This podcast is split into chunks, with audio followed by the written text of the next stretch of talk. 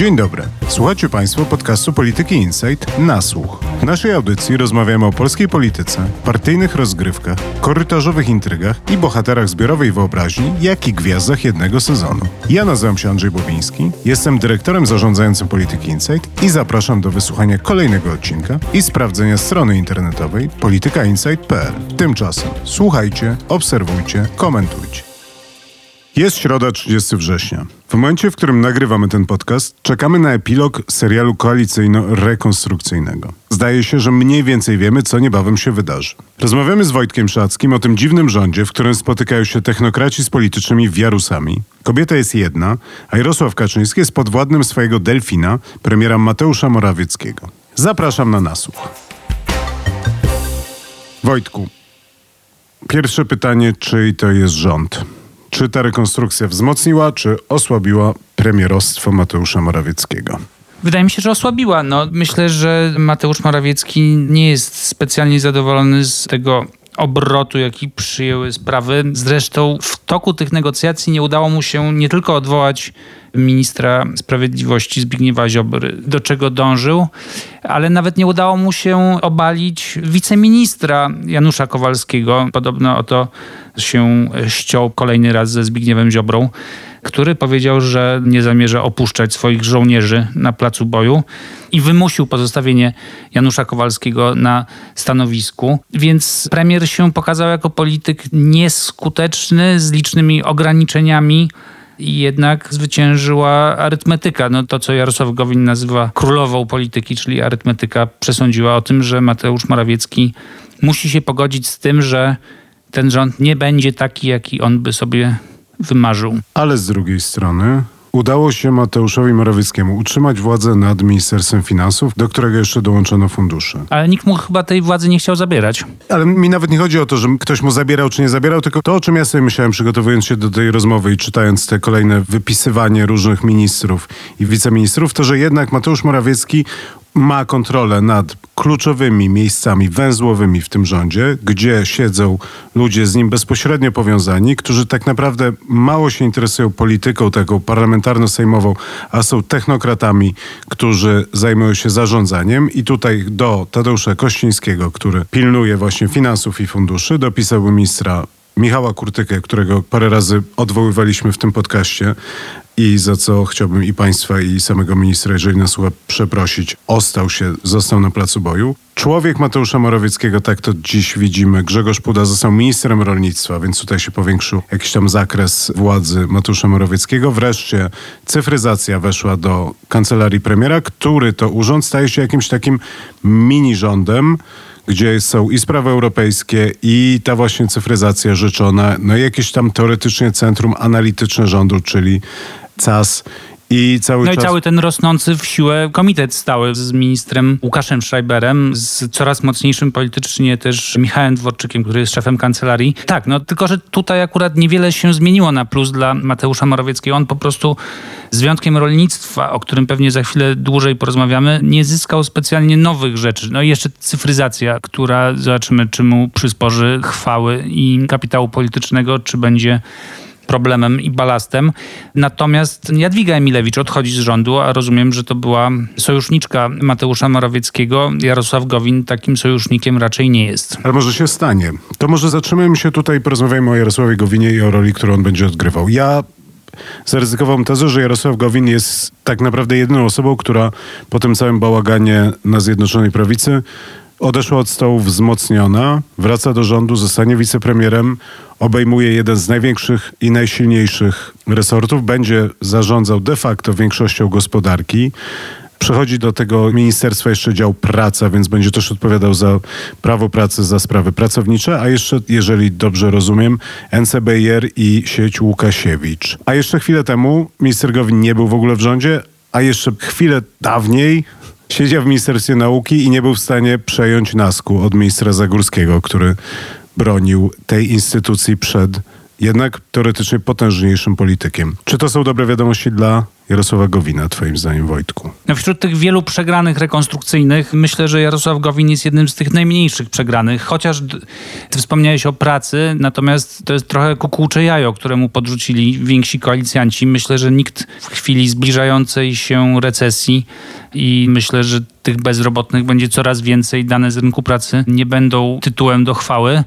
To myślę, że Jarosław Gowin, zresztą nawet to wiem, a nie tyle się domyślam, nie był specjalnie zadowolony i on chciał raczej fuzji Ministerstwa Nauki z Ministerstwem Rozwoju. Więc myślę, że ta praca to akurat go specjalnie nie wzmacnia. O jego z kolei mocnej dość pozycji świadczy fakt, że wymógł podobno na Jarosławie Kaczyńskim, że zostaną jego współpracownicy w Ministerstwie Nauki, żeby pilnować, żeby minister Przemysław Czarnek nie odwracał tak zwanej reformy Gowina. Więc tak, zgadzam się generalnie, że Jarosław Gowin nie może specjalnie narzekać. Zresztą on był trochę poza tym głównym frontem, na którym walczyli Zbigniew Ziobro, Mateusz Morawiecki i Jarosław Kaczyński. Jarosław Gowin zajął pozycję wyczekującą, no i chyba skorzystał na tym. No to może przejdźmy do kolejnej rosnącej postaci w polskiej polityce, Przemysław Czarnek. Opowiadaj. Przemysław Czarnek podobno ma dwie twarze. Mówię podobno, bo ja widzę tylko tę jedną. Natomiast ta druga to jest, słyszę, bardzo sympatyczny, otwarty, inteligentny, interesujący rozmówca, który wszystkie te cechy ma dla mnie bezobjawowo raczej, bo w sferze publicznej zachowuje się całkiem inaczej. Nie wiem, na ile to jest kwestia charakteru, na ile pewnego wyrachowania politycznego, cynizmu, ale mnóstwo ludzi, jeszcze gdy były plotki o tym, że on mógłby zastąpić Zbigniewa Ziobrę na stanowisku ministra sprawiedliwości w momencie apogeum tego kryzysu na prawicy, to ja słyszałem od wielu osób, że liberałowie powinni być zadowoleni z tego, że Przemysław Czarnek zastąpi Zbigniewa Ziobrę, ponieważ jest to człowiek o gołębim sercu. Natomiast ja go pamiętam zupełnie innych zachowań, czyli z ataków na ideologię LGBT, z jego tyrady o tym, żeby zapomnieć o jakichś tam prawach człowieka. Zapamiętam go z tego, że on nagradzał samorządy, które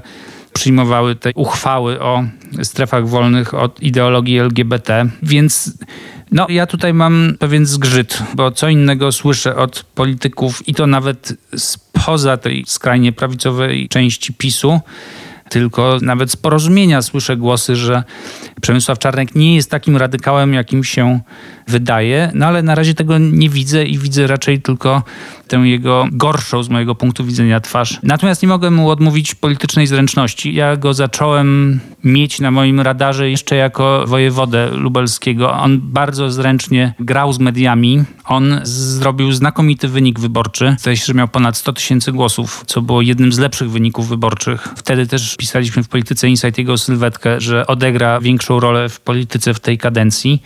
Chociaż prognozowaliśmy, że będzie jednym z wiceministrów, ale okazuje się, że już awansował na ministra. No i on oczywiście jest niechętnie, myślę, widziany przez ziobrystów, ponieważ jest to potencjalnie zmiennik Ziobry i ziobrystów jako ta bardziej prawicowa frakcja w obozie władzy. To do tego, co powiedziałeś, mam 3 krótkie pytania. Pierwsze jest, czy wiesz coś o relacjach ministra Czarnka z Jarosławem Kaczyńskim? W sensie, jaka tutaj jest relacja, jakie ma plecy w samym PiS-ie, a tak naprawdę po prostu na Nowogrodzkiej? Chyba ma dobre, ale tutaj już bazuję nie na wiedzy, tylko to są raczej moje oceny na podstawie rozmów z ludźmi, którzy się kontaktują z Jarosławem Kaczyńskim. Przemysław Czarnek, myślę, został dostrzeżony w centrali PiS-u właśnie między innymi dzięki temu wynikowi wyborczemu. Jarosław Kaczyński ceni ludzi, którzy mają wysokie poparcie, zwłaszcza, że Czarnek zdaje się startował z drugiego miejsca, czego nie jestem w 100% pewien, ale tak mi się wydaje, on przeskoczył wyraźnie człowieka, który startował z pierwszego miejsca. Po drugie, on odegrał dużą rolę w kampanii prezydenckiej i niewątpliwie to był świadomy zabieg. Był jedną z twarzy, pamiętam go z konferencji z Adamem Bielanem, z którym ma dobre relacje. On był wyraźnie hodowany politycznie przez Nowogrodzką już w czasie kampanii prezydenckiej. No i teraz moje pozostałe 2 pytania są, że się tak wyrażę, merytoryczne, znaczy o właśnie edukację i naukę.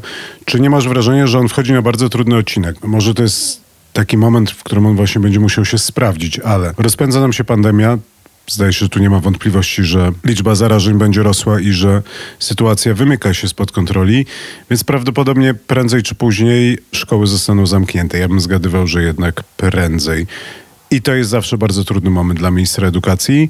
2. Rozumiem, że jednak uniwersytety, kadra naukowa bardzo będzie tęskniła do Jarosława Gowina. Rektorzy pisali listy i tutaj Przemysław Czarnek jednak zderzy się z tym środowiskiem akademickim, które nie wiem, czy zamierza reformować, czy zamierza tutaj jakieś wprowadzać ustawy, czy będzie wyrzucał ludzi z uczelni, czy ty wiesz coś na temat jego planów? Znaczy jak on się odnajdzie w tych dwóch rolach, bo wydaje mi się, że obie są trudne, w obu będzie mu niełatwo i że jak na rosnącą gwiazdę polskiej prawicy, no to naprawdę będzie musiał się zmierzyć z niełatwymi zadaniami. No każdy z tych butów będzie go uwierał i no albo to przetrwa, albo powściągnie nieco swój język, no bo nie może mówić do, nie wiem, konferencji rektorów w takim stylu, w jakim się porozumiewał z prawicowym elektoratem w województwie lubelskim.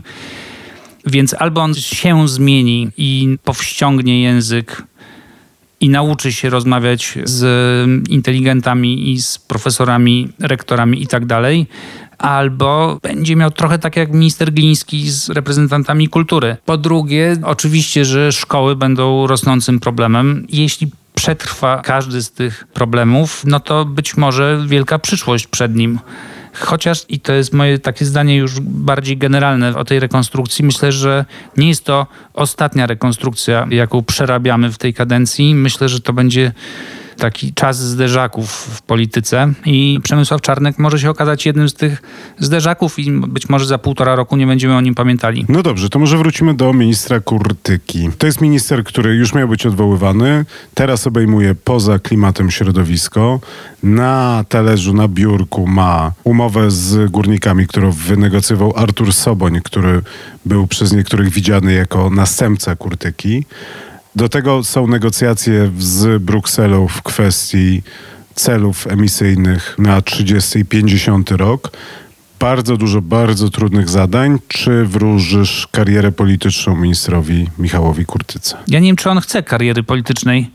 Nie jest tak, że ja go jakoś bardzo dobrze znam, czy też znam go w ogóle. Natomiast z tego, co o nim słyszę, od ludzi, którzy go dobrze znają, także od naszych analityków, którzy się zajmują tym ministerstwem, no to Michał Kurtyka nie przejawia większych ambicji politycznych. Sądzę, że on by się lepiej spełniał życiowo i że byłoby mu znacznie przyjemniej w jakiejś międzynarodowej instytucji, w której mógłby zajmować wysokie stanowisko polityczno-urzędnicze, a nie być ministrem w rządzie Mateusza Morawieckiego i Jarosława Kaczyńskiego.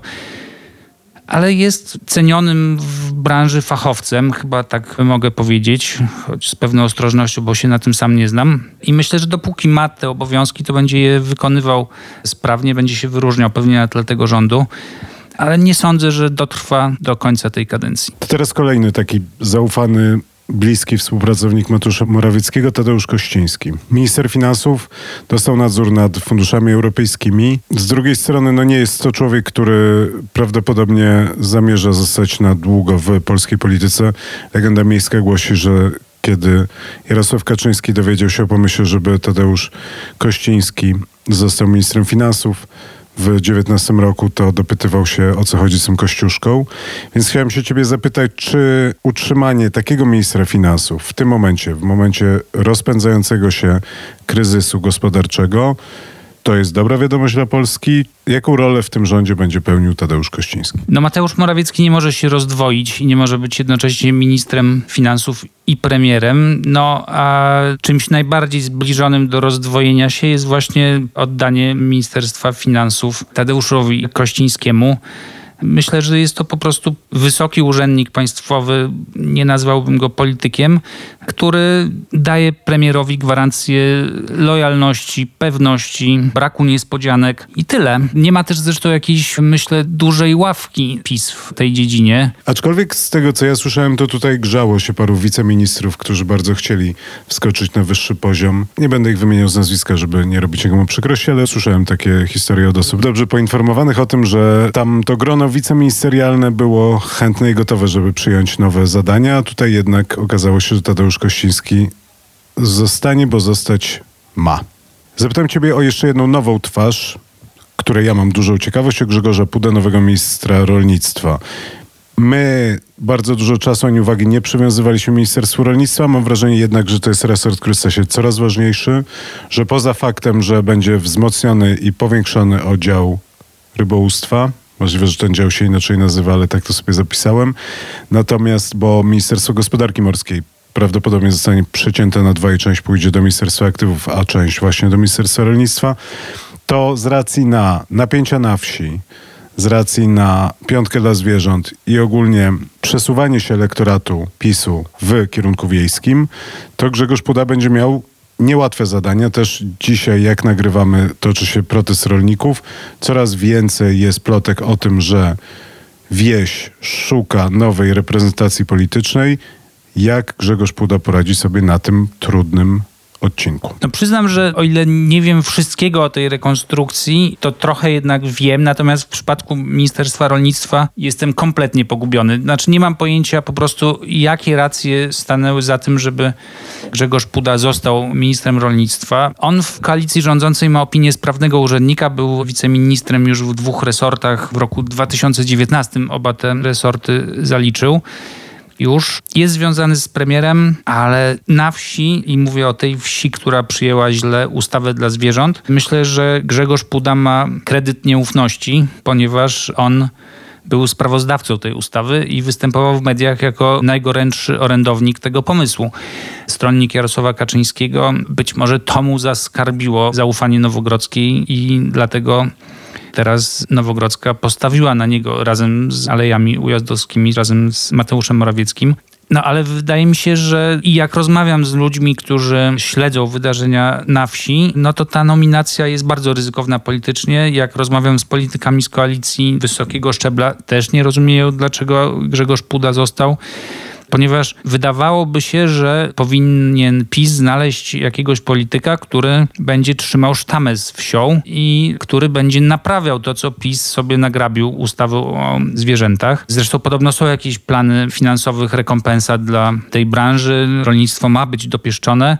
Natomiast ta nominacja idzie trochę w poprzek tych zapowiedzi. Ja bym zgadywał, że to jest jedyne wytłumaczenie tej nominacji. To znaczy, że Grzegorz Puda zajmował się funduszami europejskimi między innymi i prawdopodobnie został wskazany jako osoba, która właśnie ma przekierowywać ten strumień finansowy na wieś. I mam wrażenie, że trochę ta opowieść jest taka, że w zamian za trudną ustawę i to wskazywanie wsi, w jaki sposób ma traktować zwierzęta, teraz będzie próba ugłaskania tej wsi właśnie przepływami finansowymi. Był jakiś taki pomysł Mateusza Morawieckiego, który miał przekazywać pieniądze na tereny pospegierowskie. Rozumiem, że tutaj wchodzi nam nowa perspektywa finansowa unijna, więc zgaduję, że Grzegorz Puda po prostu przychodzi po to, żeby teraz sprawnie dosypać wsi pieniądze. Dziękuję. Nie chciałem tego nazywać, ale że taki jest plan. Natomiast czy to się sprawdzi, czy to jest osoba, która może rzeczywiście zasypać ten dół i ten brak zaufania, który powstał pomiędzy Nowogrodzką a wsią? Ciężko mi to sobie wyobrazić, natomiast myślę, że to jest jedna z postaci, jedno z miejsc, które będziemy teraz bliżej obserwować i będziemy się bliżej przyglądać, bo wydaje mi się, że to jest jedna z ciekawszych rzeczy w polskiej polityce w nadchodzących miesiącach. Mam jeszcze jedno pytanie, olbrzymią ciekawość. Czy mógłbyś mi opowiedzieć, Wojtku, jakim cudem Andrzej Adamczyk przeżył kolejną rekonstrukcję? Ile politycznych żyć ma ten minister? Jakim cudem on nadal jest w rządzie? No ty przepraszałeś Michała Kurtyka, ja swobodnie mogę przeprosić Andrzeja Adamczyka, którego sam dymisjonowałem już myślę, że z 5 do 10 razy. Nie byłem zresztą w tym dziele sam. Andrzej Adamczyk za każdym razem, kiedy zaczynają się jakiekolwiek plotki o jakiejkolwiek rekonstrukcji rządu, występuje na tej giełdzie jako jeden z pierwszych i najgłośniejszych kandydatów, nie tylko ze względu na to, że alfabetycznie jest bardzo blisko początku listy. Andrzej Adamczyk cieszy się opinią, czy też martwi się opinią bardzo słabego ministra. Nie mam też zielonego pojęcia, jak to się dzieje, że na początku występuje jako kandydat oczywisty do zwolnienia, a na końcu trwa. Chociaż to jego ministerstwo jest coraz bardziej oskubywane z kompetencji. On nawet budownictwa nie ma już w tym resorcie, zabrali mu Mieszkanie Plus. Nawet sam nie wiem, co zostało w tym ministerstwie. Chyba zabierają mu CPK, ale zostanie lotnictwo. Tak, więc jedyne wytłumaczenie, jakie mi przychodzi do głowy, no to jest to, że on jest pewną gwarancją spokoju dla części polityków pisowskich. On jest jednym z nielicznych reliktów, który łączy rząd Beaty Szydło z rządem Mateusza Morawieckiego. Jest częścią tego PiS-u takiego tradycyjnego, starego. I myślę, że tyle. Myślę, że Jarosław Kaczyński nie chciał kłuć w oczy tych partyjnych dołów dymisją Adamczyka tuż przed kongresem listopadowym. Tutaj znowu myślę, że tak jak mówiłem, nie jest to ostatnia rekonstrukcja, jaka nas czeka i myślę, że przy tej następnej, jak tylko o niej usłyszymy, znowu będzie mowa o Andrzeju Adamczyku i zobaczymy, co się wtedy wydarzy. To może zajrzyjmy do tego jądra PiS-u, bo tutaj jest iluś ministrów, o których mało rozmawialiśmy, mało teraz rozmawiamy, a oni sobie są i trwają i zastanawiam się, czy to jest dla nich dobra wiadomość, czy zła wiadomość. Mówię tutaj o Jacku Sasinie, Mariuszu Błaszczaku, w pewnym sensie Mariuszu Kamińskim. Niektóre media z uporem maniaka próbowały Mariusza Kamińskiego odwołać na swoich łamach. Akurat nam się udało chyba ustrzec przed tymi plotkami. Co ta rekonstrukcja oznacza właśnie dla tych takich zaufanych, ale już trochę wytartych, mniej widocznych ministrów? No Jacek Sasin nie stracił wicepremierostwa, Mariusz Błaszczak nie zyskał wicepremierostwa. Trochę tak sobie są. Nie mam tutaj specjalnie wiele do dodania. Rzuca się w oczy porażka polityka, który nie jest politykiem rządowym, ale bardzo istotnym, czyli Joachima Brudzińskiego, który traci swojego człowieka w rządzie, ponieważ Marek Grubarczyk nie tylko przestał być ministrem od ryb, ale również nie został ministrem rolnictwa, o co zabiegał podobno Joachim Brudziński. Tutaj nie pomogło wędkowanie Marka Grubarczyka z Jarosławem Kaczyńskim, nie pomogły wspólne wakacje. Zdaje się, że recenzja, jaką wystawił Jarosław Kaczyński tym 5-letnim rządom Marka Grubarczyka w Ministerstwie Morskim, była bardzo surowa i dlatego nie znalazł się już w rządzie, no ale jest to niewątpliwie jakieś osłabienie również dla Joachima Brudzińskiego. Piotr Gliński z kolei powiększył nieco swój resort. Ale plany zdaje się, że były dużo jednak większe. To znaczy sport. Bardzo lubimy sport, natomiast tutaj chyba...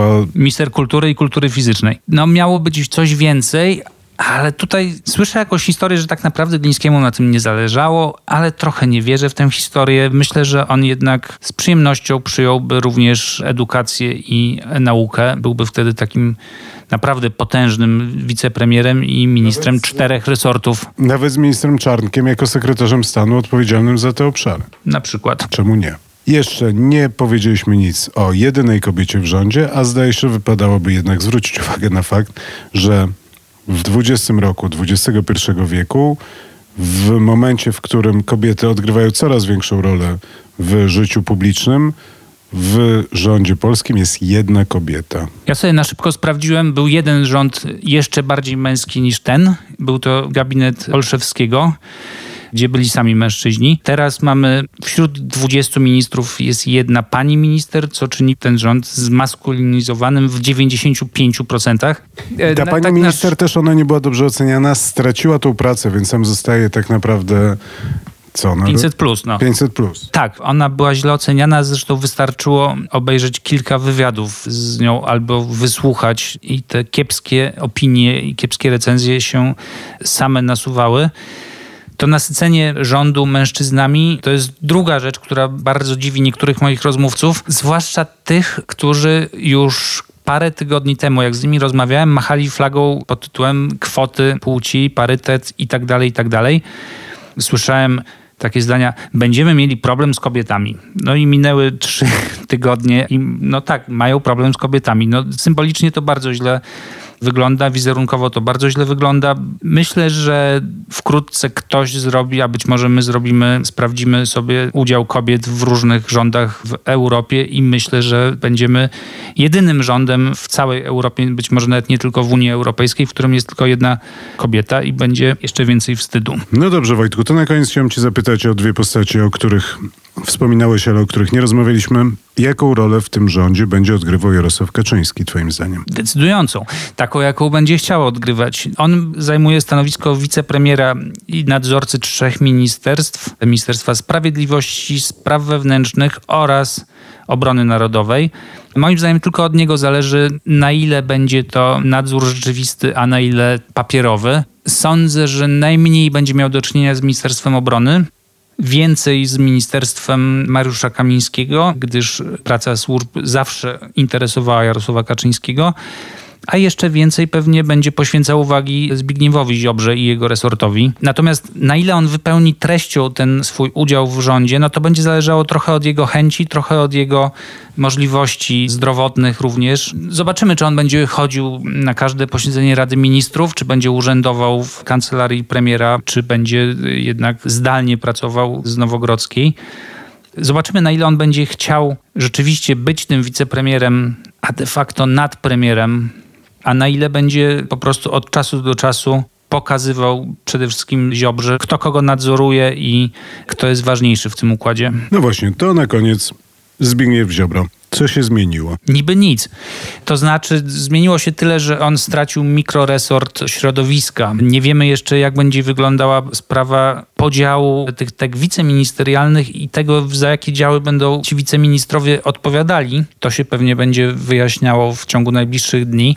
Mam wrażenie, że z jednej strony dużo wiemy, wiele rzeczy się wyjaśniło, z drugiej strony pozostało naprawdę wiele zagadek i że tak jak ty mówiłeś o tym, że ta rekonstrukcja się kończy, ale tak naprawdę czeka nas krocząca rekonstrukcja, która po prostu się nigdy nie skończy aż do następnych wyborów, to wydaje mi się, że to jest to, na co będziemy zwracać uwagę, co będziemy sobie obserwować i o czym będziemy rozmawiać w tym podcaście. Ja przyznam się jeszcze do tego, że jestem już mocno zmęczony tym serialem rekonstrukcyjnym. Niestety wydłuża go prezydent Andrzej Duda, a w zasadzie nie tyle Andrzej Duda, ile brak koordynacji między premierem a prezydentem. Nie udało się jakoś tak zgrabnie dograć terminów, w których zarówno Andrzej Duda, jak i Mateusz Morawiecki, którzy obaj są niezbędni w tym procesie, mogą się spotkać i formalnie zamknąć sprawę rekonstrukcji. W związku z czym mamy jakąś taką dziwną sytuację, w której rzecznik prezydenta oznajmia w odpowiedzi na głosy polityków PiS-u, że rekonstrukcja będzie w tym tygodniu, to rzecznik prezydenta odpowiada, że terminarz prezydenta jest bardzo, ale to bardzo napięty i może być dopiero w przyszłym tygodniu.